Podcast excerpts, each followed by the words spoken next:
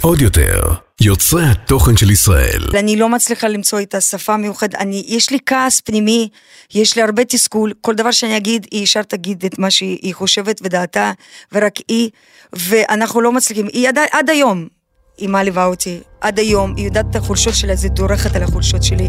היי, וברוכים הבאים למעבדה להגשמת חלומות, המקום בו לומדים איך להגשים חלומות.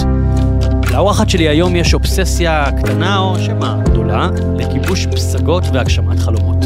ולא מדובר כאן רק במטאפורה, אלא בכיבוש ממשי של פסגות, של ממש, של הרים. היא האישה הישראלית הראשונה שהעפילה לפסגת הר האברסט, שמתנסה לגובה של למעלה מ-8,000 מטרים, ואחרי שעשתה זאת, היא סימנה לעצמה מטרה לכבוש לא פחות מ-14 הפסגות הגבוהות ביותר בעולם. בחודש מאי אה, שנת 2023 היא ביצעה ניסיון לטפס על פסגת המקלו, הר שכזה, שסמוך לאברסט, וכמעט נהרגה 120 מטרים מהפסגה בעקבות שינוי קיצוני של מזג האוויר. בין תכנון אה, כיבוש פסגות היא עורכת דין לענייני מסחר וגם אימא של אריאל. לאורך השנים היא דיברה לא מעט על אה, מה שהשיגה, כבשה והגשימה, אבל אותי מעניין לדבר איתה דווקא על מה שמסתתר לה ברשימת החלומות. שלום רב לדניאל וולפסון. או, וואו, שלום. מה נשמע? מה וואו, זה את. התרגשות ענקית בכלל להיות פה, הרומן שלי התחיל איתך, אתה לא יודע, אבל מזמן מזמן. באמת? מהספר הראשון שלך שיצא הרשימה, עוד מ-2014. אוקיי. לא סתם, אני פשוט אתמול אמרתי, אני התכוננתי וזכרתי שיש לי איזושהי מחברת, אז באתי במיוחד למשרד ומצאתי בארון, פשוט ככה בתוך הארון, עמוק עמוק שם, מחברת שכתבתי, התחלתי לכתוב בעקבות הספר שלך. וואו. ובדיוק מה שאני כותבת, דברים קורים. וואו. אז קודם כל, אז רומן שלי ככה התחיל מזמן מזמן, ותודה ענקית לך. כי בסוף הבנתי שצריך לכתוב גם חלומות, כמו שאתה אומר, לצעוק חלומות. נכון. אז אני כותבת, כותבת לעצמי וצועקת בתוך תוכי, ואחרי זה מוציאה החוצה, אבל זה כל כך עובד. זה עובד. זה לא קלישה, אה, זה לא עובד, זה עובד. כן, כן, זה עובד, אני יודע שזה עובד. פה אנחנו יכולים לראות שכתוב לי עם התאריך, שכתבתי שאני אהיה האישה הישראלית הראשונה על פסגת אברסט, אנחנו יכולים לפתוח, כן. לראות, ממש כתוב, וככה זה, זה היה. מדהים. תראה, אני רוצה להתחיל עם שאלה שאני שואל את כל מי שיושב כאן, שאלה ראשונה, אני שואל את רוב האורחים והאורחות, האם ידעתם מגיל צעיר שזה מה שתעשו כשתהיו גדולים? במקרה שלך, את יודעת, רוב הילדות חולמות להיות בחוג בלט או ג'ודו. חלמת לטפס על הרים ולכבוש... אה, מה פתאום? מה פתאום חלמתי? ממש לא. אז הילדות שלי התחילה ככה, אבא שלי איש צבא, טייס בצבא רוסי, אז כל פעם היו מעבירים אותנו מבסיס לבסיס, עוד כשחיינו ברוסיה, אז התקופה האחרונה שחיינו במונגוליה, ומשם שלחו אותו לאפגניסטן, הוא נהרג שם, ובעצם חזרנו לרוסיה, ובתחילת שנות התשעים אנחנו מגיעים לישראל, סבתא, אני, אחות שלי, אימא, נשים, מגיעות לישראל, לא יודעות שפה, לא יודעות כלום, עולות חדשות, רק mm-hmm. נשים. וככה החיים בעצם מתחילים, וצריך להסתדר. בטח שלא ידעתי, רק חשבתי איך אני הולכת לשרוד ואיך יהיה לנו אה, כמה שקלים, לי ולאחותי יאנה, על מנת שנוכל ללכת לקפיטריה ולקנות אה, אה, סנדוויץ' או מסטיק בבית ספר בקפיטריה. איפה גרתם? התחלנו לגור בנווה שרת, במקרה נפלנו באזור תל אביב, שהיום mm-hmm. נווה שרת, אני זוכרת אז היו במקום רמת החייל וכל האזור הייטק, היו פרדסים. אז היינו הולכים לפרדסים. באותה תקופה, מי שהיה חי בכלל בתקופה הזו זה היו נרקומנים ועולים חדשים. אז היינו ככה, חב... הייתה לי חבורה, אני הייתי מנהיגת חבורה, והיינו הולכים לגנוב תפוזים, קלמנטינות. אה, כבר היה לי עסק אז, כן. מובילה שם את החבורה. אז אני חייב רגע לשאול אותך שאלה, כי ככה, הזכרת כאן שאבא שלך נהרג במסגרת השירות הצבאי שלו בצבא הרוסי, וככה, את יודעת, רצת על זה מהר, כי בואי, עברו הרבה מאוד שנים, ואני נכון. מניח שכבר, את יודעת, החיים הם חזקים מהכל וממשיכים בחיים. אבל בת כמה היית כשאבא שלך נהרג? הייתי בת שבע. בת שבע. כן. כלומר, זה, זה רגע שאת זוכרת אותו. זוכרת את הרגע, זוכרת כמה אפילו רגעים, אחד הרגעים היותר בולטים, שדווקא זה כך המוח, יש כל מיני תכונות שאני אומרת, במיוחד בערים שיש פחות חמצן, אז פתאום הכל אה, יותר מתעצם, ודווקא במסע לפסגת האברסט, שנמשך מעל חודשיים, אני נזכרתי בסיטואציה שהייתי יוצאת עם אבא שלי למסעות ציד. אבא שלי אהב לצוד. היו לו רובים, אין בנים בבית, בנות, זה לא רובה אפילו בשבילי, והיה לוקח אותי למסעות ציד, הוא ועוד כמה חיילים שלו, ואני זוכרת את הרגעים האלה שהיינו יושבים שם באיזשהו חורשה או באיזשהו יער, והיה אומר לי, את הרגע הזה כל כך חקוק לי במוח, הוא היה אומר לי, שבי, סבלנות, אל תזוזי. עכשיו, אני כילדה, מה זה לא לזוז? יש לי מיליון שאלות לשאול. הוא אומר, ששש, שבי. ובמסע לפסגת אברסט היו רגעים שהיינו צריכים לשבת באוהל, נתקענו שבקמפים שישה ימים, שבעה ימים, ורק הסבלנות, זה מה שעבד שם. לשבת, אין שם כמובן שום טכנולוגיה, אפילו ספר אי אפשר להביא כי כל זה משקל, ויושבים שם וממתינים שיפתח מזג אוויר, על מנת שנוכל להתקדם. באותה סבלנות, כשהייתי ילדה קטנה, פתאום הכל צף והעצים את זה והבנתי מה המשמעות שאבא התכוון. מעניין, אבל עוד נגיע לדבר על סבלנות ועל ההמתנה שם באברסט, אבל מעניין אותי לדעת, אה, מה אובדן של אבא בגיל כל כך צעיר עשה לך, זאת אומרת, אני רואה את האנרגיה שלך, את באנרגיה של עשייה, אה, האם לחוות אובדן בגיל כל כך צעיר גורם לך להגיד, אוקיי, החיים שבריריים, בשנייה מישהו יכול למות, אני הולכת לכבוש תרתי משמע את העולם? וואו, אז באותם רגעים שאתה שואל, אה, ככה גם שיתפתי וסיפרתי, אז אה, חינוך רוסי, אימא עם רוסייה, עם אה, חינוך סובייטי, קשה, שכל הזמן דורשת מאיתנו כל הזמן. אני זוכרת עוד רגעים שאימא ואבא, שכל הריבים שלהם, שלהם היו על זה שהיא כל הזמן, איך שהיא מתנהלת כלפינו. כל הזמן הייתה כועסת, אין נשיקה, אין חיבוק, אין מילה טובה. עבורה אף פעם שום דבר לא מספיק. לא משנה, ציונים הכי טובים, בית מבריק, אוכל מוכן, נקי, זה לא מספיק. תמיד אני זוכרת כועסת וכועסת ותמיד רוצה מאיתנו עוד. אבא כמובן, אמנם איש צבא, אבל היה ממתן אותה. וכשאבא נהרג, ואני זוכרת את הרגע הזה שאנחנו חוזרים ממונגוליה אולמבטור, ברכבת, במסלול טרנס-סיבירית, חמישה ימים ברכבת, עד למוסקבה, אנחנו יושבים בקרון הזה, בשתיקה מלאה, ואני מבינה שהחיים הולכים להשתנות, כי לא יהיה מישהו שיגן עלינו. ואימא שהיא קשה, אישה קשה, גם ככה, הופכת להיות אישה יותר אכזרית. כי עכשיו היא תוציא את הכל עלינו, ולא יהיה מישהו שיגן, והיא ככה ימתן אותה, יאזן אותה. זו, אלו התחושות שהיו, ואפילו לא נתנו לנו הזדמנות לשבריריות, לא שבריריות, היא כל הזמן דרשה, מבחינתה, לשרוד בחיים ולעשות ולעשות ולעשות. לא הייתה לנו אפילו הזדמנות להתאבל. ישר היינו צריכים לעשות דברים, וללכת לחוגים ולבית ספר, ואסור לבכות, ואסור להתלונן, ואסור להיות חלשים. ככה מתנהגים. ומה בכל זאת זה כן עיצב בך בהבנה שהחיים הם דבר שברירי? הבנת את זה? הבנתי את זה יותר מאוחר דווקא, דווקא יותר מאוחר, אפילו בגיל 33 כשהייתה לי תאונת סקי. שם הבנתי כששברתי רגל ימין, לא יודעת אם יש לי פלטינות ברגל ימין, ריסקתי את רגל ימין, והרופאים אז אמרו לי שיש סיכויים מאוד מאוד קלושים, שבכלל תוכלי ללכת, ואם תוכלי ללכת, אז תלכי עם קביים, יהיה לך אה, קיצור רגל, צלייה, ואני לא ממקום של, של הקשבת תאונה, ממקום המחשבות היו לי, שעכשיו אני אהיה נכה, אז זה אומר שאני לא מושלמת, כי הרי כל הזמן דרשו ממני להיות הכי טובה ומושלמת. עכשיו אני אהיה צולת, נכה, לא יכולתי לקבל את זה. ושם הבנתי שפה הנקודת הלחזור. פה אפשר, לקח קצת תהליך, אבל אני ככה מקצר. כן. לקח, והבנתי שחיים כל כך שברירים, שכל יום שאנחנו עוברים ואנחנו לא עושים דבר עבור עצמנו, לא מגשימים את החלומות, זה בזבוז יום. והחלומות לא חייבים להיות כל הזמן גדולים. לגמרי. כי אני אומרת, יש אברסטים קטנים ואברסטים גדולים. לקום בבוקר, לעשות אימון, זה חלום קטן, גדול. אני מאוד מאוד מסכים איתך, ואני אנצל את זה לומר משהו, כי בדיוק אחת האורחות שאמורה להגיע להקלטה השבוע, שלחה לי רשימת חלומות, והייתה רשימה מאוד פרווה. ואמרתי לה, ככה, אמרתי לה, תקשיב, אני צריך עוד דברים, ותדרכתי, והיא אמרה לי, אה, חשבתי שחלומות זה דברים נורא נורא גדולים, ואנשים לפעמים מפספסים שחלום זה כמו שאת אומרת, זה זה לצבוע את החדר. לגמרי. לצ... אתה יודע מה אפילו? להגיד לבן שלי שאני, בגלל שלא לימדו אותי להגיד אני אוהבת או, או חיבוק, אז אני מתאמצת וכל יום אני מנסה להגיד לאריאל, כותבת בלי סיבה, אריאל אני אוהבת אותך. Hmm. זה בשבילי חלום, בשבילי החלום הקטן שאני מגשימה, על מנת לא להיות כמו שכלפיי כן. כן, התנהלו. כן. אז תגידי בתור ילדה, מה חלמת לעשות שתהיי גדולה? וואו, בתור ילדה, אז אה, יאנה, אחותי התאומה. כל הזמן, אני זוכרת את השיחות האלה, כל הזמן הייתי אומרת ליאנה, אני מיוחדת. ליאנה אומרת לי, איזה מיוחדת את. לא נולדנו למשפחה מיוחדת, מי אנחנו? באנו לישראל, אין לנו כלום. כלום, איזה מיוחדת. אמרתי, יאנה, ואני מרגישה בתוך תוכי שאני אחרת, מיוחדת.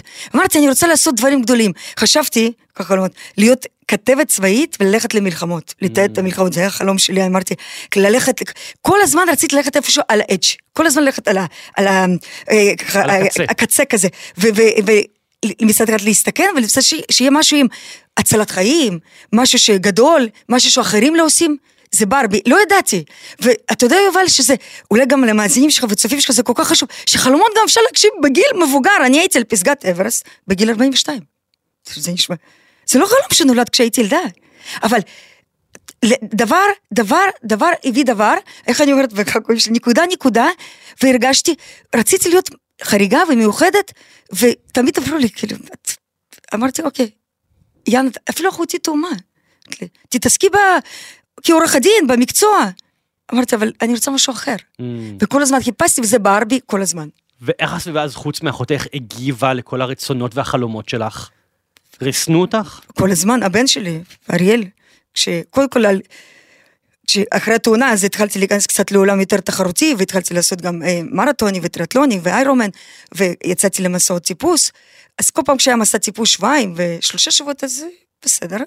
וכשאברס, אני החזקתי את זה המון זמן, המון זמן, עד חודשיים לפני המסע. המסע היה באפריל, והכל זה התפוצץ בעצם במשהו כמו סוף ינואר-פברואר. אריאל הבן שלי אמר לי, שהוא היה אז בן כמה? אה, היה בן 21, מהמם. אמר לי, את מבזבזת כסף, את השתגעת, תתעסקי במשרד שלך ותמצאי לך בן זוג. כך הוא אמר. אמרתי, אריאל, אבל אתה לא מבין שזה מה שאני יוצאת, אני כבר יוצאת, הכל סגור. הוא אמר לי, בזבוז כסף ואני לא מבין אותך. ממש בצורה שכמה ימים אפילו לא דיבר איתי, כי הוא אומר, מה, אני פה משוגעת וממציאה לעצמי דברים שלא ריאליים. אגב, כ- את זה על מנת לא לספר במקום הזה. כן, כמה אגב עולה הרפתקה כזאת של לטפס על האברסט? ההרפתקה היא לא זולה בכלל, טיפוס הרים זה לא זול. אה, המשלחת עצמה, אה, עם הפרמיט, עם הכל, 65 אלף דולר. וואו. זה לא רק זה, כמובן הציוד, מסעות, הכנה, ואיך אני אומרת, ואפילו אני, אני קראתי באחד הספרים, ויש לי הרבה ספרים שלך, ההשקעה הכי טובה זה בעצמך, נכון. בעצמי. נכון. זו ההשקעה הכי טובה. אז אני כן ויתרתי על בית יותר טוב, או על הרכב יותר טוב, או על החופשות כאלה ואחרות. אני, פש... הכל עניין של סדרי עדיפויות הרי. פתחתי תוכנית חיסכון שהייתה לי, אמרתי, ההשקעה הכי טובה בעצמי, ואני אומרת, זו ההשקעה הכי טובה שהייתה. הכל, המון כסף, זה נכון. כלומר, כרבע מיליון שקלים, כן. על מנת לטפס על האברסט, אבל לפני שנגיע לדבר הזה, איך הרעיון הזה נולד? זאת אומרת, אני בקושי לחרמון אה, גורר את עצמי. וואו. לאברסט, מאיפה זה נולד? וואו, בגיל אז- 40. בדיוק, אז זה ככה, אז אה, נגענו קצת בתאונה, שהייתה תאונה, כשהרופאים אמרו לי כזה דבר, זה הייתה בבולגריה, בבנסקו. אני, הרבה ימים, מחשבות שהיו, לא הולך ללכת, אני נכה, איך אני יכולה להיות נכה? אני עכשיו לא יודעת ללכת, לעשות את הדבר הבסיסי הזה, ללכת, הרי כל הזמן לימדו אותי להיות יותר טובה, ואף פעם גם לא אמרו לי איפה הגבול של טובה. סיימתי שלושה תארים בהצטיינות, עורך הדין אז באותה תקופה במשרד, אחד הגדולים בתל אביב, במסלול של שותפות, הצלחה מסחררת, כל אחד רק יכול להגיד וואו. ואני לא מרוצה מעצמי, אני לא טובה. כי הרי זה מהחינוך, אמרו לי, את אף פעם לא טובה, לא מספיק טובה. וכשחזרתי לישראל, אחרי שהייתי שם בבית חולים, התחלתי את השיקום, ועוד בבית חולים, שם ב- אה, ככה בשבועיים שהייתי בבית חולים שם בבולגריה, אחרי כמה ימים, אתה יודע, הרי בסופו יש לנו איזשהו תהליך אצל בני אדם, קודם כל לא מבינים איך קרה לנו, למה קרה לנו, מתקרבנים. כן. אחרי זה מקבלים את המצב כי אין מצב, ועכשיו אומרים איך עושים. אז שם בשבוע השני, שאני שוכבת שם עד שהחזירו אותי לארץ, אמרתי לעצמי, זה רק, איך אמרת? לצעוק, לא התכוונתי, עוד לא ידעתי, זה היה ב-2011, לא, ידעתי, לא הכרתי את הספר שלך, אבל אמרתי לעצמי, אני עוד אראה לכולם. אני עוד אגיע לפסגת אברסט. שם בבית חולים לא באמת התכוונתי, לא טיפסתי הר אחד. תרמיל לא יצאתי פעם אחת, חוץ ממסעות צייד עם אבא שלי, וכי ילדה, כל אה, ילד אה, שממוצא רוסי, אז תמיד עושה ספורט, אז שחיתי, שיחקתי טניס, ניגנתי קצת. ואמרתי, אני זכרתי כילדה הרבה מחשבות עלו לי, שיש איזושהי יבשת והר גבוה, אפילו לא ידעתי איפה זה נמצא. אמרתי, אני עוד אוכיח לכולם. אני עוד אגיע לפסגת אברסט, רק בשביל להיאחז במשהו, אתה יודע, שיהיה איזשהו משהו vision, וואו, אני חושב שאת את אומרת כאן משהו מאוד מאוד חשוב, אפרופו להיאחז, את יודעת, אנחנו מקליטים את הפרק הזה בתוך, בתוך, בתוך תקופת מלחמה מאוד קשה בישראל, ולהרבה אנשים, אני שומע את זה גם מי שמגיע להתארח כאן, וגם בשיחות שיש לי עם אנשים ברשתות החברתיות ובהרצאות, לא נעים בכלל אה, עכשיו להגשים חלומות, כי זה לא ראוי בזמן שחיילים אה, נהרגים בעזה, וכמובן יש חטופים בעזה. ואני חושב ש... וזה בדיוק את מספרת כאן, על שהיית במקום הכי נמוך, בבית חולים בבולגריה, ואת חיפשת משהו להיאחז בו. וואו. חלומות זה לא רק סימון וי, זה תקווה. בדיוק, החזון הזה, הדבר הזה, שבדיוק אתה הגדרת כל כך נכון, אני, מבחינתי, זה המקום הכי נמוך שלי. יכול להיות אנשים יגידו, את בחיים, מה, רגל נפצע, אז תהיי צולעת. אני, עם כל המטען ככה שצברתי עד גיל 33, אני, זה המקום הכי נמוך מאוד מאוד עבורי. ושם אמרתי, אני עוד אראה לכולם, כי רציתי להוכיח. כמובן, חזרתי לישראל, החל שיקום, שיקום כל כך ארוך. הרופא אה, כל הזמן אומר, הרגל לא, הנעצם לא מתחה, אנחנו אולי נצטרך לעשות ניתוח אה, אה, תיקון. הפיזיותרפיסט מגיע הביתה, אני צועקת עליו ואומרת לה, היום אני הולכת. הוא אומר, היום את לא הולכת? היום אנחנו או לומדים, אולי להרים מילימטר רגל מהמיטה. אמרתי, אבל היום אני הולכת. הוא אומר, לא תלכי. וככה הולך שנה ועוד שנתיים, עד שבכלל חזרתי להליכה עם הליכון, קביים, מקל, חוזרת למשרד עורכי דין גדול, ואני רואה שם, יש חבר'ה עורכי דין, במשרד של מעל 100 עורכי דין, מתלחששים שם, מדברים על איזשהו מרוץ לילה בתל אביב. אני גרה במרכז תל אביב, אמרתי, מה זה מרוץ הזה? והם מדברים, זיהיתי אצלם בעיניים את הברק הזה, הפשן הזה. מתארגנים לפני זה, אה, חולצות מכינים, בתי קפה, ואותי לא הזמינו. ואתה יודע איזה תחושה הייתה לי? אמרתי, מה, מי הזמין את הנכה הזו? הנכה הזו שמגיעה עם הקביים ועם המקל למשרד סולד, אפילו לא הציעו לי. אמרתי, שוב אני לא מהקליקה, שוב אותה תחושה חזרה לי כמו שהייתי אז עולה חדשה כשהגענו לישראל, שאנחנו עולות חדשות עם מבטא ו- ולא יודעות עברית טוב. אמרתי, למה? אמרתי, אין בעיה. כבר הייתי יותר חכמה, אמרתי, אני ארשם. מזל שזה המרוץ הזה היה בלילה, בפארק ירקון, שמונה בערב, באתי עם מקל ועם הכובע. אמרתי, המחשבה היחידה שהייתה לי בראש, אף אחד שלא ייגש אליי ולא יזהה אותי במקרה, ויגיד מה הנכה הזו עושה שם במרוץ. כן. אז תראי, זה, זה מעניין, כי את נוגעת כאן בעוד איזשהו משהו של מוטיבציה שיש לך, שהיא כאילו קצת גם להוכיח לאנשים, לעצמך, לרופאים, לאימא שלך שהזכרת כאן, לבן שלך. נכון. ואני חושב שהרבה פעמים זה מוטיבציה לא רעה בכלל, להוכיח לסביבה שלנו שהם טועים, והם רואים, את יודעת, אחד הדברים שאני נוגע בהם בהרצאות שלי, זה על, על סוגיית האנשים הרעילים, שמקיפים אותנו. ואומרים לנו, למה את עושה את זה? והאנשים האלה, הם הרבה פעמים ההורים שלנו, כמו שסיפרת על אימא שלך, בני או בנות הזוג שלנו, החברים שלנו, אה, הילדים שלנו, שגם אמרת, הבן שלך אמר לך, מה את מבזבזת כסף על האברסט? כאילו, מה זה השטות הזאתי? וזה נורא קשה להילחם בכוחות האלה שמקיפים אותנו. וואו, כל כך נכון, ודווקא יכול להיות אנשים רעילים הכי קרובים אלינו. נכון. ואנחנו לא רוצים להעליב. ובדיוק אפרופו, אחות תאומה שלי, ש... אמרת לה, אני יוצאת לאברס, שאלה גם על עלויות, ואז אמרת לה, פתחתי תוכנית, ואז היא אומרת לה, אבל לא יישאר לך כלום, את מבזבזת כל הכסף. ואז אמרתי לה, אני סיגלתי שיטה גם. אמרתי, יאנה, אם זה מפריע לך וזה קצת ככה לא נשמע לך טוב באוזן, אז בואי נדבר, נדבר כשאחזור.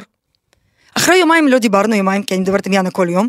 אחרי יומיים היא התקשרה ואמרה, אני מתנצלת, אני הולכת לתמוך בך. גם כשיש בן אדם, גם אריאל, אמרתי, אריאל, אני פשוט לא, לא אפסיק לספר. או שאתם תתמכו ותהיו בצד שלי, כי מה שהם מדברים זה הפחדים שלהם. הם מדברים מהמקום שלהם, אני יכולה להבין. אבל לפעמים אולי צריך גם להרחיק ולהגיד, רגע שנייה, נדבר עוד שבוע, לא רבים. לגמרי, אני, אני, חייב, אני חייב כאן להתעכב וגם להמליץ למאזינים ולצופים. אה, אחד הפרקים הראשונים בפודקאסט שלי, המעבדה להגשמת חלומות, אה, נקרא להוציא אנשים רעילים מהחיים. ואני ממליץ לכם להאזין, כי כולנו, אגב, באמת עשו מחקר על זה, עשו על זה לא מעט מחקרים, כולנו מוקפים באנשים רעילים. זה לא אנשים רעים, חשוב לומר, הבן שלך הוא לא איש רע, אחותך יאנה היא לא אישה רעה, אני לא מכיר אותה. גם אימא שלך לא הייתה אישה רעה. זה אנשים שרוצים, א', כמו שאמרתם, מונעים מהפחדים שלהם. מה יקרה אם תיפצעי, מה יקרה אם ייגמר לך כסף, מה יקרה אם לא תצליחי. אז הרבה פעמים זה הפחדים של האנשים האחרים, ו- והרבה פעמים זה מתוך דאגה ואהבה, רק שאנשים לא תמיד יודעים להביע את זה בצורה נכונה. והפתרון, באמת, הוא או להתרחק מאנשים מסוימים, כולל אגב, משפחה, אה, לתפוס מרחק, או אה, אם זה חברים, להחליף חברים. ובעיקר בעיקר זה פתרון הרבה יותר קל, לבנות את הסביבה התומכת. כלומר, למצוא את החבר או החברה, שהוא לך, וואי, מגניב אברסט, אני איתך, אני גם כן בא. יש לך אגב מישהו בסביבה כזה? וואו, קודם כל יש לך פרק פודקאסט, וכמובן הקשבתי כמה פעמים, ושתדע, אני מורידה את הפודקאסט שלך למסעות. חייבים להקשיב לפודקאסט הזה, למדתי המון, המון. ובדיוק ככה, אין לי חברים. אמיתית, אין לי חברים כאלה, יש לי מכרים, יש לי אנשים שעוטפים לצורך העניין, כמה שזה נשמע אולי היום לא נעים, לצורך אולי האינטרסים, לצורך היעדים, ואין לי חברים שאני יכולה באמת לסמוך ולהגיד שבואו, אני... חוץ מיאנה כמובן, שלכאורה היא אחות תאומה שלו. אז למה זה לא ברשימה? אנחנו נגיע עוד מעט לרשימה שלך. אז זהו, לא חשבתי. למצוא חברים. תומכים ומפרגנים, וואו. ואני אוסיף לך עוד משהו, מהמועדון המחשבתי שלך. וואו. כלומר, אנחנו זה... צריכים למצוא אנשים, תראי, אני יכול להגיד לך שלאורך החיים, יש לי חברים שהולכים איתי 20 ו-30 שנה, ויש חברים שאני מאוד מאוד אוהב, אבל באיזשהו שלב השלתי אותם מעליי, כי הלכנו בדרכים נפרדות, והם לא, אין מה לעשות, אני צמחתי, גדלתי, אה, עסקית, כספית, אה, מעמדית, משפחתית, זוגית, והם הלכו למקומות אחרים. אני לא אומר יותר טוב או פחות טוב, אחרים, ואז אין הבנה. נכון. ואני חושב שהרבה פעמים אנשים נאחזים בחבר מהצבא, או החבר מלפני 20 שנה, במקום למצוא את האנשים שנכון להם לתקופה הזאת בחיים, כי אנחנו משתנים. כל כך נכון, ויש לנו פחד להכיר אנשים בגיל, כבר אנחנו מבוגרים, כן. לא ילדים, ויש לנו פחד להכיר אנשים חדשים. יש, יש פחד כזה להכניס, לסמוך, אבל אני הרבה פעמים, אני בודדה. אם אתה שואל, אני מאוד עסוקה ויש לי חיים מעניינים, אבל אם שואלים, ובשיא כנות, ואני פותחת ככל, כן. כי אני אומרת, היום אני מרשה לעצמי גם להיות הכי כנה, וגם הכי אולי אנשים לא יאהבו לי להקשיב משהו דברים, אין על. האמת. אני הרבה פעמים בודדה. יש הרבה רגעי בדידות, ויש הרבה רגע שבא לי, כשאתה אומר, לשתף ולהגיד בוא, אבל אין.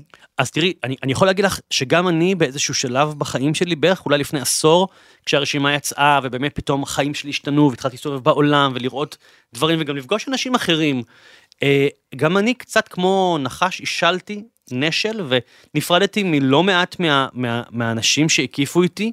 שוב, לא ברמת אל תדבר איתי ברוגז, אבל תפסתי מרחק וחיפשתי חברים חדשים, וזה מסע, קצת כמו לטפס, לטפס לאברסט, זה מסע שלקח לי כמה שנים למצוא את האנשים הנכונים, שאני יכול להגיד להם, זה החלום שלי, והם יכולים להגיד לי, תשמע, זה לא פשוט, אבל אתה מסוגל, ואני מאחוריך.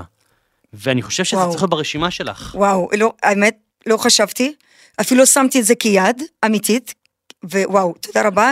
קודם כל תודה רבה, אני כן רוצה, לא חשבתי שזה אפשרי, ואני עכשיו אקח את זה לתשומת לבי, וזה כתוב כבר. אז אה, אם אגב יש מישהי או מישהו, אה, מישהו גם רומנטית, זה גם ברשימה שלך, נגיע לזה עוד מעט, אבל מישהי או מישהו שאומר, וואלה, האנרגיה הזאת של האישה מדברת מהר, אני- אני רוצה לקרוא את. הכוס קפה, פייסבוק, אינסטגרם, אפשר למצוא ברור, אותך? או גם לכתוב וגם אני עונה, כתבתי לך. נכון. אתה יודע איזה כיף היה, התרגשות, בדיוק. אני, אני חייבת להגיד בדיוק, אמרתי, בדיוק סיפרתי לנעמי בחוץ, אמרתי, בדיוק, אני, אני, אני מאוהבת בפודקאסט שלך, מאוהבת בספרים שלך, לא מכירה, אני אמרתי, וירטואלית, משתמשת ליעדים שלי, מספרת לאנשים גם על הדברים שאני לומדת, אני אוהבת לשתף, והקשבתי פרק וכתבתי לך, הרגשתי שזה בוער בי, ואמרתי, מה יכול להיות? אני אכתוב ליובל, אז מקסימום אני כתבתי. כתבתי ליובל, אמרתי שאני מתרגש מהפודקאסט, והחלום שלי, ככה כתבתי, להיות אורחת בפודקאסט שלך. כתבתי, לא, לא אמרתי יקרה, לא יקרה, אפילו לא הייתה לי מחשבה כזו.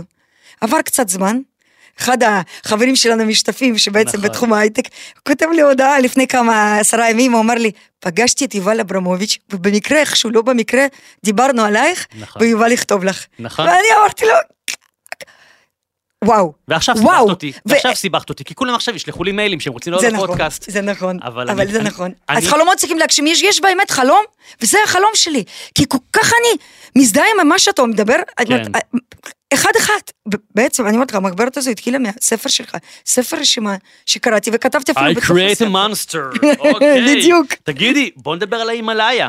וואו, כן. אני- אז זה לוקח חודשיים להגיע שם לפסגה? כן, ערים, 14 ערים גבוהים מעל 8,000 מטרים, כן. הר הוא הכי 8,849 גבוה. מטרים, הפסגה של הר אברסט, נקודה הכי גבוהה על פני כדור הארץ. הפרויקט הזה, ככה עשיתי אברסט, עשיתי לוצה, עוד הר שנמצא ליד אה, אה, אברסט, ככה חוד של אברסט, וכמו שהתחלת, מה רע בהר תבור?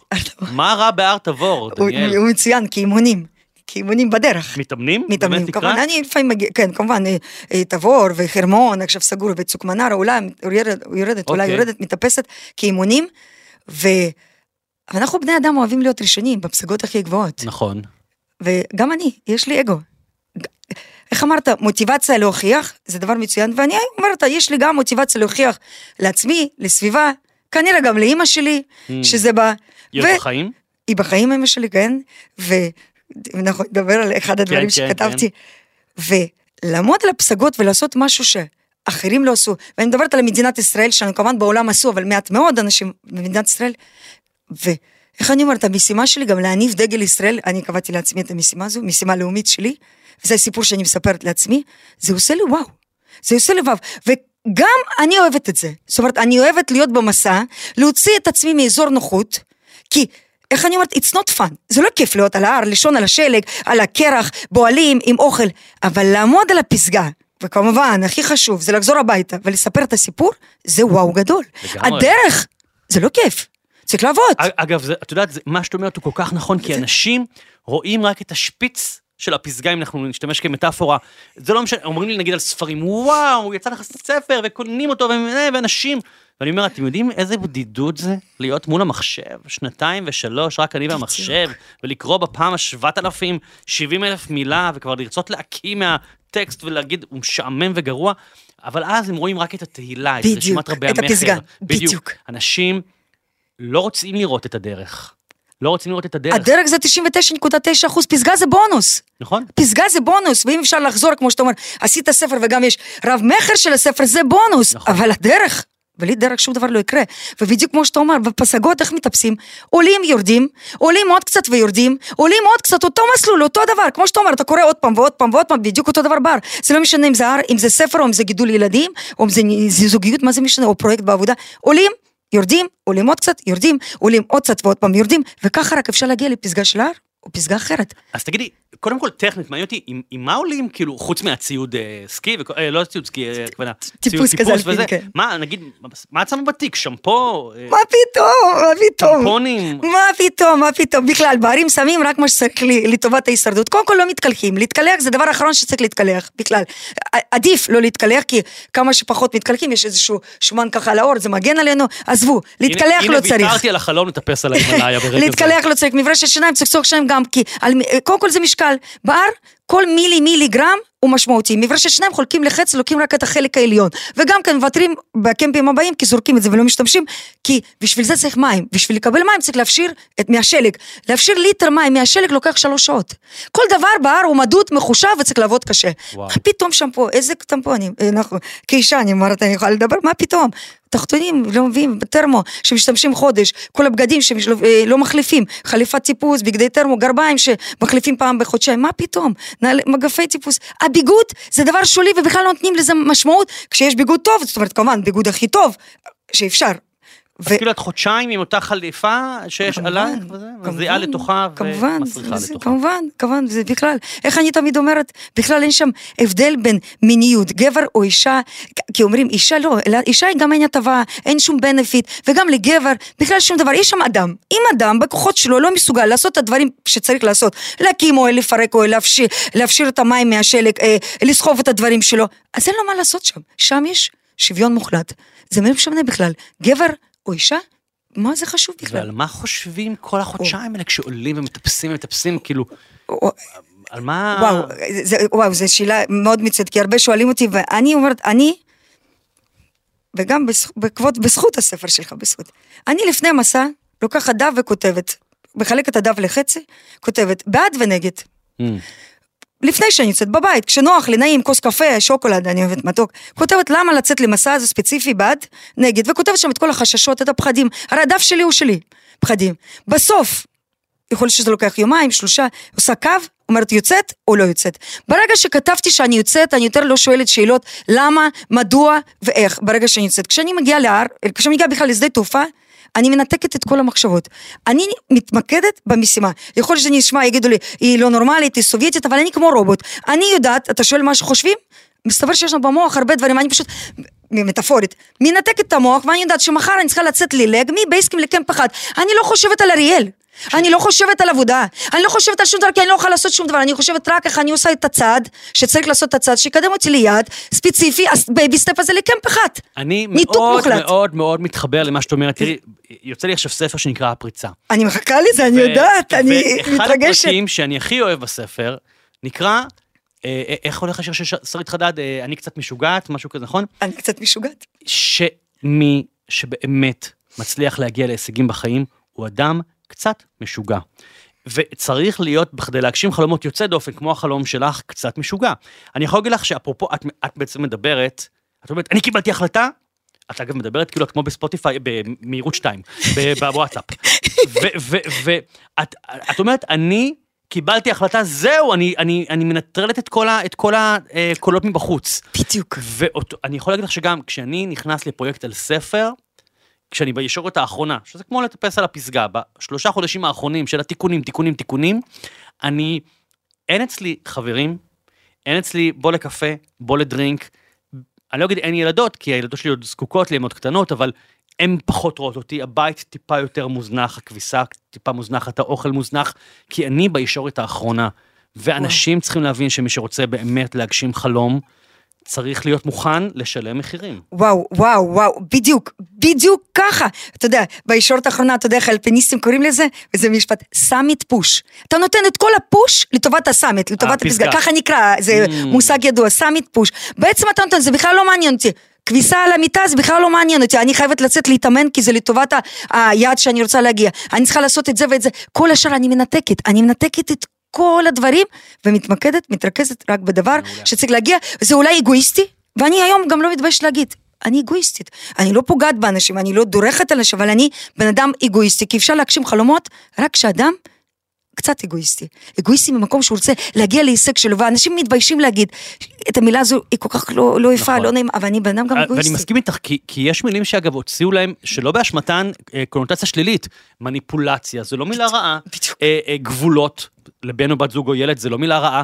וגם אגו זה בסדר גמור. את יודעת, אני, אני זוכר שכשאני התחלתי להסתובב בעולם ולהרצות, נעדרתי מהבית, הייתי טס כל חודש לכמה ימים, הבנות שלי היו אז מאוד קטנות, זה גבה מחירים בבית, בזוגיות ומהבנות שלי.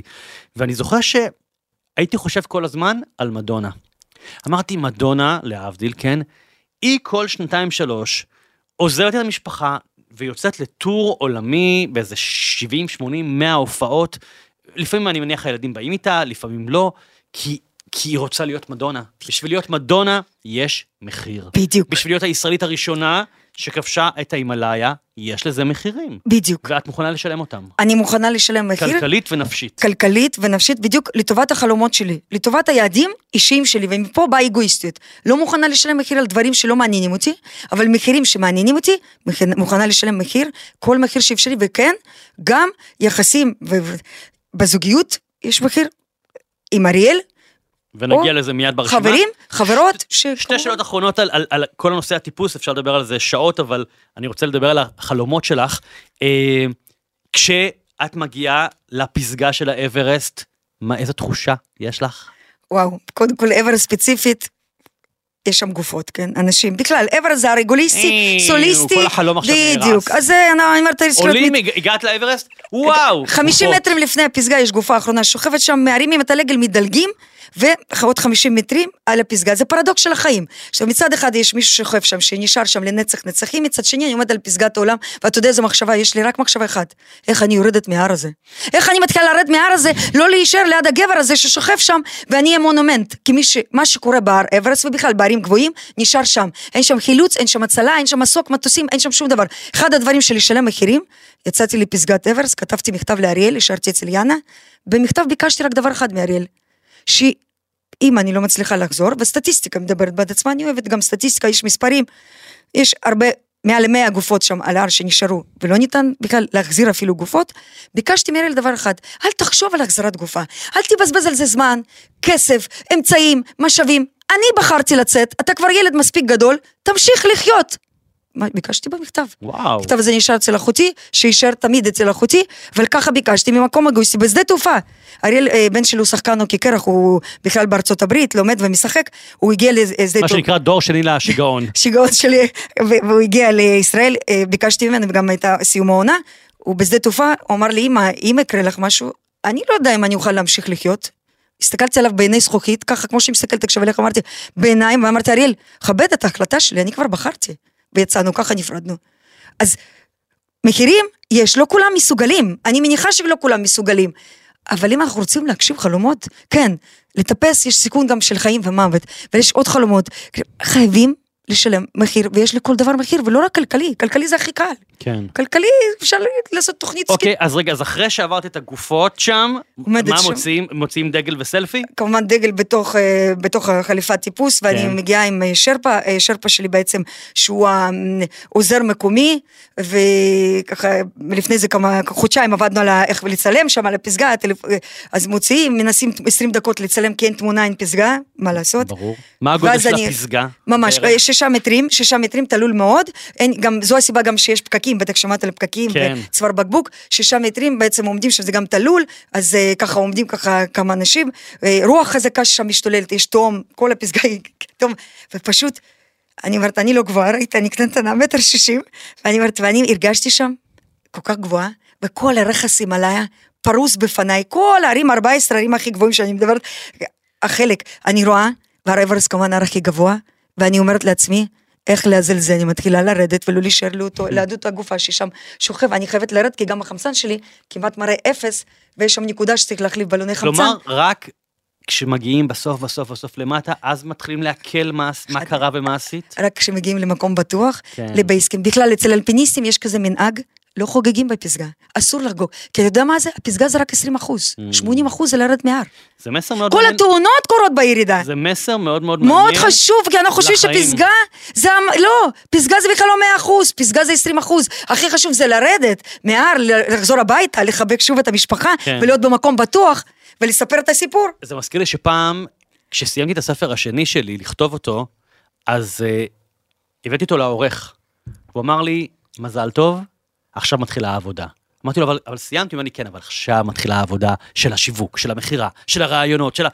כדי שהספר יהפוך להיות רב-מכר. בדיוק. ואנשים חושבים שהסיום מטלה זה סיום ההגשמה, לא, זה רק חלק מהמסע. בדיוק. עכשיו אני רוצה, אנחנו מדברים פה על ההצלחה היוצאת דופן שלך, אבל לאחרונה ניסית לטפס על עוד אה, פסגה של וואו, המקלו. מקלו, 2023, מקלו הר חמישי בגובהו, 8,485 מטרים, ו-120 מטר לפני, 120 מטר לפני הפסגה, אחרי 50 ימים במסע, כן? 50 ימים במסע, מתאקלמים כל הזמן, עולים, יורדים, עולים, יורדים, ואז מחכים למזג אוויר אולטימטיבי, רואים שבעוד שלושה ימים מזג אוויר על הפסגה הולך להיות מזג אוויר הכי טוב, יוצאים מבייסקים קמפ 1, קמפ 2, קמפ 3, בקמפ 3 אומרים לנו לא ניתן להקים קמפ 4 כי מזג אוויר קצת לא מאפשר, אין בעיה, קובעים שבלילה יוצאים מקמפ 3 בשעה 9 בערב, יוצאים, כל הלילה מטפסים, אני, היינו על הר הזה, אני והשרפה, אנחנו ביחד מטפסים ומטפסים בשעה 9 בבוקר, מגיע, רוחות חזקות, 80 קילומטר, בשניות וואו. המזג אוויר משתנה. אני עכשיו בגובה של אה, 8,350 מטרים, נשאר ממש 120 מטר לפני פסגה, אני כבר רואה את הפסגה, אבל יש עוד סלע ענקי שצריך לטפס, מזג אוויר משתנה, 80 קילומטר לשעה פשוט רוחות, סופות שלגים, קיר של שלג, רעות אפס, ואני אומרת לעצמי, מה אני עושה? שרפה שלי מרגיש לא טוב, מתחיל להקיא דם, כי גם לא היה לו מספיק חמצן והוא חלה גם קצת. החמצן שלי, יש לי עוד קצת, ואני אומרת לעצמי, אתה יודע, כל התסריטים, תחשוב, זה שניות של דברים, אני אומרת, רגע, אם אני אעלה לפסגה, אז אני לא אוכל לרדת, כי אין לי מספיק חמצן וגם מזג אוויר שתה. אם אני ממשיכה לרדת, יכול שאני אשאר שם על הסלע ולא יהיה לי מספיק חמצן. יכול שהשרפה שלי, כל התסריטים, תסריטים עוברים, ואז אני אומרת, תוך שניות, מסתובבים. אתה יודע כמה האגו שלי נפגע? אגו שלי עד עכשיו ניזוק. שאני לא הגעתי לפסגה, מה זה 120 נזוק? מטר. את כמעט התמטת שם. נכון, אני אבל זה האגו שצריך, תחשוב, אצל אל- השפתיים שלך. אצל האלפיניסטים זה, כתבתי לך, אני, החלום שלי לדעת לנהל את האגו יותר טוב. שם קיבלתי החלטה והחלטה נכונה, נכון, אני בחרתי בחיים, אבל הסיפור לא נגמר. שרפה לא יודע את הדרך חזרה, אנחנו לא יודעים את הדרך חזרה, חמש שעות אנחנו מסתובבים סביב המאה מטר באותו גובה, לא מצליחים בכלל רגע, לרדת רגע, אני בגובה. חייב לעצור אותך פה. חולפות לך מחשבות שאולי זה הסוף שלך? יש הודעות, אני מוציאה SOS והודעות לחברת חילוץ אה, מגנוס, הודעות שאני אומרת תגידו לאריאל שאני מאוד אוהבת אותו, אני לא אצליח לרדת, יש הודעות ממש מוקלטות, יש כבר פרסמו, אני הבנתי שלא נוכל לרדת, אני אעשה את המקסימום. שאני יכולה, כבר חשבתי על כל מיני תסריטים שאני נכנסת לתוך הקרבה, זה קרבת סדק, שאני אעביר שם לילה, אם אני לא אקפא אז אני אולי אתקדם, שרפה שלא יכול לזוז, אני קושרת אותו אליי, מתחילה לסחוב אותו, וככה לאט לאט אנחנו יורדים, עובר עוד 24 שעות, ועוד זמן עד שבכלל אני רואה, כשמגיע חושך, אז בטבע יש תופעה כזו, וזה כל כך חשוב, ואני אומרת, לדעת בכלל את ה, גם את השיגונות של טבע. כשמגיע חושך, אז תחשבו, יש רוח חזקה, משתוללת, משתוללת, משתוללת, ואז מגיע חושך, ולכמה שניות הכל נעצר. וזה בטבע, בערים, רואים את זה כל כך ברור. הכל נעצר, שקט, ואני רואה מרחוק, מרחוק, אוהלים צהובים של קמפ שלוש, מרחוק, שאני אומרת פה, Mm. למטה שם איפשהו. וזה בעצם, זה מה שנתן לי תקווה. לקח עוד 24 שעות עד שהגעתי אליהם. אבל אני אמרתי, ראיתי אוהלים שזה שם איפשהו. את יודעת, יש, יש לי בספר ההזדמנות משפט, שאני יודע שהרבה אנשים מצטטים ברשתות, שמאחורי כל אופק יש עוד אופק ועוד אופק. ואני. חושב שהסיפור הזה של המחנה שלוש, זה בדיוק זה, זה לזכור, בטח בימים האלה שאנחנו מקליטים, ימי מלחמה, שיש אופק למלחמה, יש. היא תסתיים מתישהו, עוד חודשיים, עוד חצי שנה, עוד שנתיים, היא תסתיים ויש אופק, אופק חיובי. חד משמעית. ואחריו עוד אופק ועוד אופק, ואנשים שוכחים שיש המון המון אופקים. ואני חושב שהדימוי הזה של אה, מחנה 1, 2, 3, 4, הוא הדבר הזה, כי הוא נתן לך את הכוחות של, היי, אני רואה ב- ב- ב- באופק את מחנה 3, אז אנחנו נשאר בחיים. בדיוק, וזה מה שנתן לי איזושהי תקווה. כמובן, היו הרבה דברים שקרו בדרך והיה צריך לרדת, ואני כותבת הודעות חד משמעית, אפשר לראות את ההודעות האלה. אני ראיתי שאני כן. כתבתי, תגידו לאריאל שאני מאוד אוהבת אותו, אני בחליפה צהובה, שולחת את המיקום שלי, ובבקשה תגידו לאריאל שלא יחשוב להחזיר את הגופה שלי, למרות שמכתב מוכן, אבל כן. ביקשתי את זה, כי אני לא רוצה שיתעסקו בזה, לא צריך להתעסק בזה. החלטה התקבלה, והטבע, איך אני אומרת, ההר לא, ש- לא רצה לשחרר אותי, ובסוף הוא שחרר. וואו. בסוף כוחות- שחרר. כמה כוחות יש לך, שחרר. זה פשוט מטורף. תראי, אני, יש לי עוד הרבה מה לשאול אותך על הטיפוס, אבל אני רוצה לדבר איתך על הרשימת חלומות שלך. אז, אז קודם כל, את מתכוונת לחזור למקלו? באפריל, 15 אפריל, אני יוצאת למסע, כן? בהצלחה, תשלחי לי וואטסאפים משם. יותר חכמה, יותר מנוסה, כמובן, כל הזמן לומדים, אני כמובן- בתקווה שהר יקבל אותי, כן. וכמובן הכי חשוב שהר ישחרר אותי, ואני אוכל לחזור ולספר לך. אמן. ולקבל את הספר שלך, את הפריצה, אני מחכה נכון. להשקה. בקרוב, בקרוב. אז תראי, אז, אז קודם כל, אה, כתבת באמת רשימה מקסימה, וכבר הוספנו לסעיף, למצוא חברים חדשים במועדון המחשבתי שלך. יפה. מי שרוצה חברות להציע לדניאל, פייסבוק, אינסטגרם. כתבת ברשימה שלך, אה, אמנם סעיף אחרון, אבל הזכרת אותה, אז אני דווקא אפתח איתה, לסלוח לאימא שלי. הזכרת את אימא שלך כאן, שהייתה אימא עם חינוך סובייטי רוסי, קשוח, קפדני, אה, בתקופה אחרת. מאוד. ו- מה זה אומר לסלוח לאימא אחרי? שחזרתי מהאברסט, לא יודעת שבכלל זה כל כך תקשורתי, וכל מדינת ישראל רצתה לראיין, וכל מי שרצה, ועיתונות ורדיו והכל, לה לא היה זמן להיפגש איתי בכלל. אחרי שבועיים היא כתבה לי הודעה, אה, יש לי מסמכים למלא לביטוח לאומי, תבואי. אני עורכת דין, הרי אני- שאני אעזור לה. באתי ואז היא אמרה לי, נו, חודשיים לא עבדת, הזנחת את הבן שלך, התאמנת, השקעת את כל הכסף שהיה לך רק באתגר שלך, לא היית מגיעה לפסגה? כל אחד היה מגיע, מה ה big deal שעושים? אז זאת האימא. וכן, אני כמובן, אז איך סולחים, כאילו, זה מעליב, זה מעצבן, אני, אני מכיר את זה כי היה לי סבא מדהים שנפטר בגיל 100. שתמיד כשהייתי בא אליו לאכול והוא אהב אותי מאוד, הייתי בן נכד יחיד, ו, ואני מאוד אהבתי אותו, אני עדיין אוהב אותו. תמיד הוא היה אומר לי, נו, איך הולך עם הדבר הזה שאתה עושה? אני אומר לו, מה זה זה? זה, זה, ה-" אני אומר לו, הרשימה. אמרתי לו, סבבה, כמה הרצאות בחודש? אני יודע, 40 בטירוף. אומר לי, אה, הוא אומר לי, אתה מקבל על זה כסף? ברור, אני אחד היקרים. כמה? אני אומר לו, למה רק זה? תמיד היה לו מה להגיד. בדיוק. והייתי נורא כועס, והחלטתי פשוט לדבר איתו על דברים אחרים, לא על העבודה שלי. הוא אומר, איך בעבודה נהדר. דיברתי איתו על האח הגדול, על האירוויזיון, על פוליטיקה, על ביבי, רק לא על העבודה. עד שיום אחד, הוא, הוא הרגיש שאני לא משתף אותו יותר, והוא אמר לי, למה אתה לא מדבר איתי יותר על העבודה? אמרתי לו, את האמת, כי התגובות שלך נורא מבאסות אותי. והוא פתאום תפס את עצמו, לא היה לו את השיקוף הזה. הוא פתאום אמר, אבל אתה יודע שאני לא, לא התכוונתי, אני פשוט מאחל לך את הכי טוב שיש, ואני חושב שאימא שלך, אני לא מכיר אותה, אבל אני חושב שהיא מדור אחר. היא זה מדור נכון. אחר, היא מדור, אני קורא לזה דור המפעל, לעבוד בעבודה משמונה עד חמש עם פנסיה. זה נכון, דור אחר, וזה נכון, היא... אני כמעט עושה את הדברים שצריך לעשות, כי אנחנו באמת מטפלים במבוגרים יותר וכמובן דואגים. אבל אני לא מצליחה למצוא את השפה המיוחדת, אני, יש לי כעס פנימי, יש לי הרבה תסכול, כל דבר שאני אגיד, היא ישר תגיד את מה שהיא חושבת ודעתה, ורק היא, ואנחנו לא מצליחים, היא עד, עד היום, היא מעליבה אותי, עד היום, היא יודעת את החולשות שלה, זה דורכת על החולשות שלי, עד היום, כבר בגיל הזה, ואני אומרת לה, כבר עברנו את זה, ואני כל פעם אומרת לעצמי, היום אני אדבר איתה ואני יותר סבלנית ואני לא מצליחה. את יודעת מה, אז, אז, אני, אשאל שאלה, או אני אציע הצעה קשה, שבדיוק קיבלתי מייל השבוע, אני צריך גם לענות למישהו באמת, ששאל אותי, הוא אמר לי, הקשבתי לפרק שלך על אנשים רעילים, ומה קורה אם זה משפחה, אם זה מישהו ממש קרוב. אז עוד לא הספקתי לענות לו, ואני גם רוצה להקליט על זה פרק. גם משפחה אפשר להרחיק. אני לא חלילה עכשיו אומר, אל תדברי עם אמא שלך, אבל אולי את צריכה, את יודעת, את צריכה עזרה אין בעיה, אני מגיע, חותמת, זה, אז זה בדיוק ביי. ככה, אפילו אני, אנחנו בינינו סיכמנו שנדבר גם בוואטסאפים, עדיף כי בטלפון זה לא טוב, זה מתפוצץ, שאם תכתוב לי בוואטסאפ הודעה, אז אני אענה לה.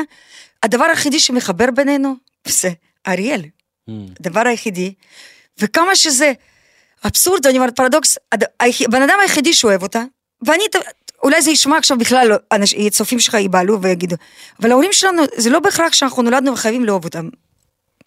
אני איתך. אנשים אולי לא יקבלו את זה, אנחנו, אני מכבדת, הנה אתמול לקחתי אותה לבית חולים להרגיש אותו, ורופא, אני עושה מה שצריך לעשות, ואנחנו לא חייבים לאהוב אותם. ויכול להיות שהם גם לא מבינים אותם, אני, אותנו. אני ממש ממש מסכים איתך, אני, יודע שגם אני במיעוט, אבל אולי... זה- אולי בגלל- זה נשמע. נשמע, כן. לא, אבל אני חושב שקשר, משפחה, לפעמים אין כימיה בין אחים ואחיות, בין הורים לילדים, זה עצוב, זה מבאס, אבל במקום להילחם בדבר, צריך לדעת לשחרר. ולהגיד, אוקיי, זה האבא שקיבלתי, זאת האימא שקיבלתי, זאת האחות שקיבלתי, זה האח שקיבלתי. אני לא ברוגז איתם, אני לא ילד בן ארבע, אבל אפשר לעשות חגים גם עם, אה, עם חברים. בדיוק ככה, בד- בדיוק ככה. אז היום התבגרתי, אז אני אומרת, אני לא ברוגז, בטח שלא ברוגז, אבל החלום שלי לסלוח ולנסות אולי פעם אחת, היא לא נהיית יותר צעירה כל יום, כן. לשבת ולנהל את איזושהי שיחה אמיתית. לא היה פעם אחת. אצלנו אין חיבוק, אין נשיקה, אין מזל טוב, אין יום הולדת, אבל זה בסדר, אני ככה חיה. אבל את מבינה שזה גם עניין של רקע. רקע, רקע. כן. מאיפה שהיא מגיעה. נכון, זה לא נכון. אישי נגדך. זה איך ש... אה, היא באה מרקע סובייטי נוקשה, זה מה שלימדו וחינכו. נכון, נכון, ואני לא מצליחה ככה להגיע, ואני מנסה להבין ולא מצליחה לסלוח לה, לא מצליחה, אני יודעת, אני גם לא בסדר.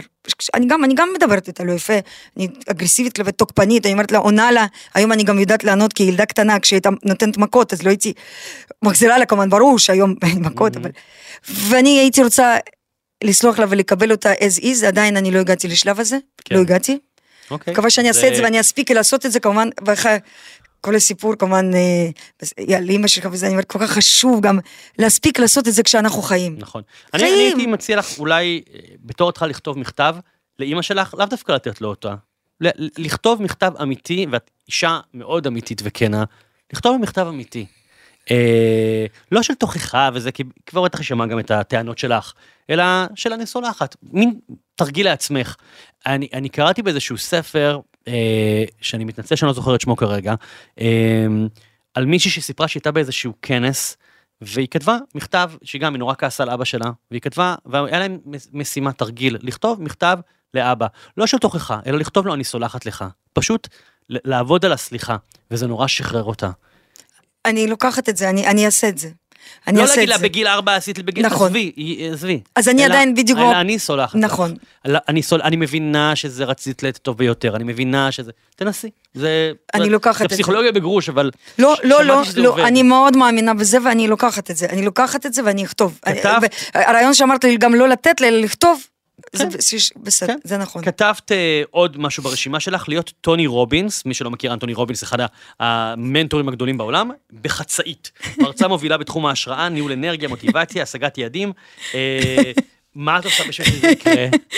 ולמה את צוחקת? אוקיי, זה, כשאתה מוציא את זה החוצה זה נשמע לי מצחיק, אתה יודע, בסוף אני אומרת זה, אני כותבת לעצמי, וככה הרשית לעצמי לשלוח לך. אז, אה, אז אני, אני עושה הרצאה, אני עושה הרצאות, יש לי, כן, הרצאה, לכל אדם יש את האברסט שלו, וזה דרך הסיפור שלי. אה, דרך הסיפור ילדות ולפסגת אברסט ועל המסע ועל היעדים. ו... ודווקא לאט לאט אני מבינה, וככה מהפידבקים שאני מקבלת מאנשים, שאפילו במהלך ההרצאות אני, אני רואה אנשים בוכים ומתרגשים, ואחרי זה ניגשים ואומרים, בזכותך פתאום קיבלתי החלטה לעשות משהו, וגם נשים במיוחד. ואני רוצה עוד מהדבר הזה. עוד מהדבר הזה, אבל לעשות את זה נכון. אתה יודע, באחד הפודקאסטים שאני חושבת שלך אפילו שמעתי שיש המון אנשים שקוראים לעצמם מנטורים וכל מיני עושים דברים ושרלטנים. אז אני לא רוצה להיות כזאת. אתה יודע, אני עורכת דין המון שנים ואני אוהבת כן. גם לעשות הכל מקצועי, הכל לעשות בצורה הכי טובה. אז לא בא לי עכשיו בגלל שאני עשיתי כמה דברים, אז לצאת עכשיו לבמות ולהגיד אני ככה וככה, לא. יוצא ממקום נכון, מקום מקצועי. לבנות את מקום זה לאט לבנות לאט. את זה, בדיוק, לבנות. אז צחקתי, אמרתי טוני רובינסון בחצאית, זה חלום ככה. אבל זה בסדר, זה- זה- לבנות זה- את זה. זה פסגה שכזאת. לבנות את את זה. יודעת מה? אז אני רוצה להזמין אותך, יש לי בשלישי לרביעי, אני חוגג את הרצאת האלף של הרשימה. וואו, אם בא לך עשר דקות לפניי, וואו, נדבר עם הקהל. אני אשמח, תודה נדבר רבה. איתם על אה, כיבוש וואו, אה, פסגות. תודה רבה. תודה סבבה? רבה. אנחנו נ- וואו, נדבר את זה. תודה רבה בכלל להזדמנות, וואו. לא, ואני אני- רוצה קודם כל, אני לעשות חושב שבעשר דקות, במקרה שלך, את תכניסי את כל ההרצאה, כי את מדברת נורא מהר, שבטוח כאילו הכל ייכנס לשם. המוח שלי. כן. כתבת עוד משהו מקסים ברשימה שלך, אפרופו כנות, לפגוש אדם, שותף, חבר, מאהב לחיים, שנוכל להתרגש ביחד, לחלוק ביחד את החוויות המשותפות, לעשות דברים יחד ששנינו אוהבים, לצאת יחד למסעות והרפתקאות, לרקוד למוזיקה, לשתות כוס יין, לבשל יחד, לשתוק ביחד. לא כתבת לטפס על, ה- על, על, פזג, על, על הרים, אבל זהו, כי- כי עכשיו עדיף לא לבד. כולם מטפסי הרים. כן.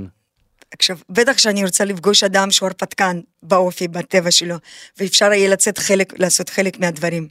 אבל אני לא יכולה לצפות שמישהו תמיד יתלווה אליי ויעשה את האתגרים כמו שאני עושה. אז תגידי, מה, מה את עושה בשביל לפגוש, להכיר את האדם דבר, הזה? שום דבר, שום דבר אני לא עושה. אה, כי אני, אני שוב, באמת שום דבר, אני, אפליקציות אני צריך כזה פעמון בפודקאסט כזה, כאילו של כזה איקס כזה. שום דבר, אז ברור שאת לא תכירי. שום דבר, אני שום אני לא עושה שום דבר, וכן, כנראה בינינו, אם אני הכי כנה עכשיו, כנראה כנראה זה לא בסדר עדיפות שעכשיו עכשיו אני הנה מחליטה וזה היעד, זה כן, אבל כנראה יש עוד דברים לפני זה שמגיעים. זה- מכיוון שאני שומע את נושא הזוגיות אה, כמעט מכל מרואיין, מרואיינת שלישית רביעית, השבוע הייתה אבלין הגואל, גם כן דיברה על שמעתי, זה. הקשבתי שגם לפודקאסט היא אמרה. זה לא בעדיפות, כן בעדיפות, אבל עזבי, זה חרטוט בעיניי. זה חרטוט, זה נכון, זה כן בעדיפות. כן, זה כן בעדיפות, נכון. אני חושב שזה, את יודעת, נכון, זוגיות זה, זה אנרגיה וזה להשקיע, וברור שאת מושקעת בחלום נורא נורא גדול שלך, 14 פסגות, אבל אני חושב שזה המון אנרגיה שמקבלים גם, נכון שנותנים בזוגיות, אבל גם מקבלים בזוגיות הנכונה. נכון, זה מה ש... בזוגיות הנכונה, חד משמעי שמקבלים, וזה וואו. אם אדם מתאים, זה וואו. אז אם אבל עכשיו, מנגד, אם אין אדם מתאים, אז עדיף כן. לא להיות, מנת כמו זה שדיברנו. כן. אבל אם עכשיו מישהו צופה בנו, אומר, או, נראית לי מעניינת, הוא פונה אלייך באינסטגרם. פייסבוק, בסדר, אולי הוא גם קצת משוגע. את אה, תזרמי? אני עונה, אני כן, כן? אני כן, כן. אוקיי. מה, מה, מה צריך להיות, יש איזה ככה מתאר בין כמה... הוא אוהב? ספורט, לא, בן כמה, אה, גובה, שר, מה זה בכלל לא משנה, אני, אני יותר אופי של בן אדם, והוא אוהב ספורט, הרפתקאות, בטח. אוקיי, עניין בחיים, אני אוהבת אנשים מעניינים, מאתגרים, שעושים, בעשייה מעניינת. אוקיי. טוב, הרשימה שלך עוד ארוכה, אני גם אפרסם אותה ברשתות החברתיות, אבל אני אגע רק בשני דברים, כי הזמן שלנו לצערי אה, תכף מסתיים. כתבת לפתח ליין ביגוד משלי. בתחום של טיפוס הרים. כובעים, חולצות, מכנסיים, כפפות ועוד. אין טיפוס, אין ביגוד לנשים.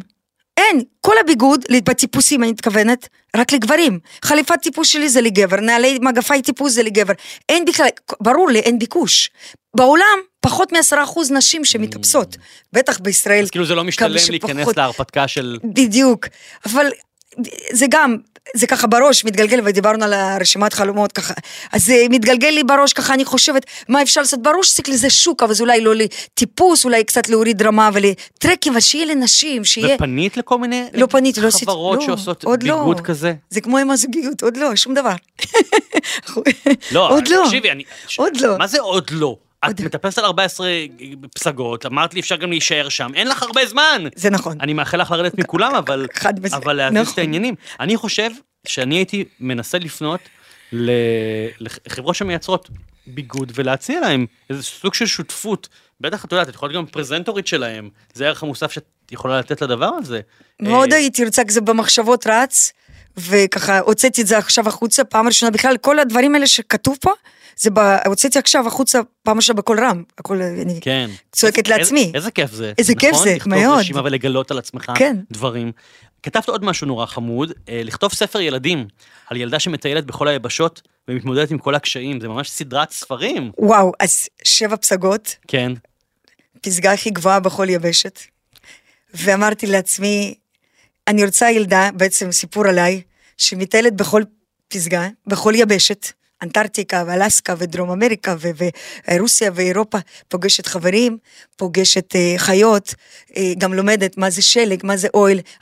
הרעיון הזה הגיע מאותה כתבה שעשו על national geographic לילדים, ואז פתאום עשינו כזה אה, אה, אה, עמוד, שני עמודים, שאלות ותשובות של הילדים, ופתאום ראיתי שילדים פתאום רוצים לשאול שאלות, איך, מג- איך שותים שם, איך, מה זה שלג, אוהל, ואז אמרתי, זה סיפור על ילדה שלא האמינו בה, וכבר כתבתי קצת תקציר ככה, ומאוד הייתי רוצה להוציא את זה החוצה. מדהים, את יודעת, אז את צריכה לחבור להוצאת ספרים, אה, להציע את הרעיון הזה, או- אולי אפילו, את יכולה להגיד, תראו, יכול להיות שאין לי יכולות כתיבה מפותחות יותר מדי, תצמידו לי מישהו שיודע לכתוב או לאייר ונבנה את זה ביחד. נכון. אה, יש לי אפילו הוצאת ספרים שאני חושב שזה יכול לעניין אותם, לעשות איזשהו שיתוף פעולה איתך. אשמח. ואני אשמח לתת לך את הפרטים שלהם אחר. כך. אני- אה, אני לא מוציא לאחרים, ש- אה, זהו. למרות שזה מאוד נכון. מפתה, על ילדה שלי. כשלי- אבל יש הוצאה בשם, אה, הוצאת ספרים מקסימה בשם גם וגם, ששווה ליצור איתם קשר ולבחון איתם את הסוגיה הזאת.